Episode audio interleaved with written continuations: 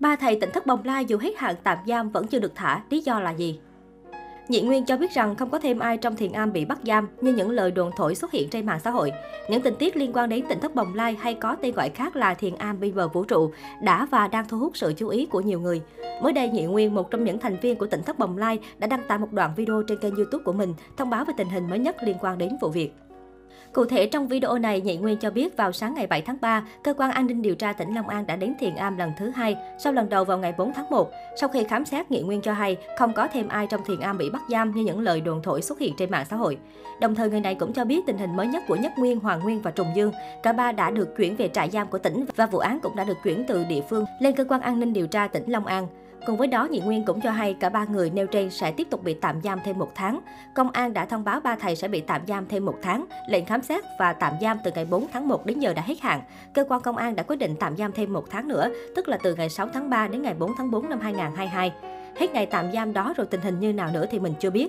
Sáng ngày 7 tháng 1 vừa qua, Đại tá Văn Công Minh, Phó Giám đốc Công an tỉnh Long An cho biết đã ra quyết định khởi tố bị can đối với 4 đối tượng tại tỉnh Thất Bồng Lai gồm Lê Tùng Vân, Lê Thanh Hoàng Nguyên, Lê Thanh Nhất Nguyên, Lê Thanh Trùng Dương cùng địa chỉ xã Hòa Khánh Tây, huyện Đức Hòa, tỉnh Long An về tội lợi dụng quyền tự do dân chủ xâm phạm lợi ích của nhà nước, tổ chức cá nhân.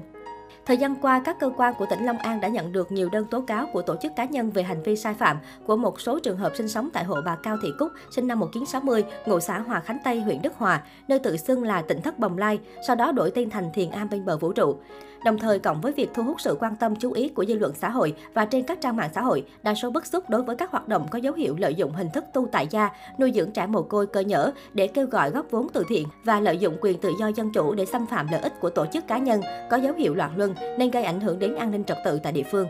Ngày 3 tháng 1, cơ quan cảnh sát điều tra công an huyện Đức Hòa đã ra quyết định khởi tố vụ án lợi dụng quyền tự do dân chủ, xâm phạm lợi ích của nhà nước, tổ chức cá nhân xảy ra tại tỉnh thất Bồng Lai.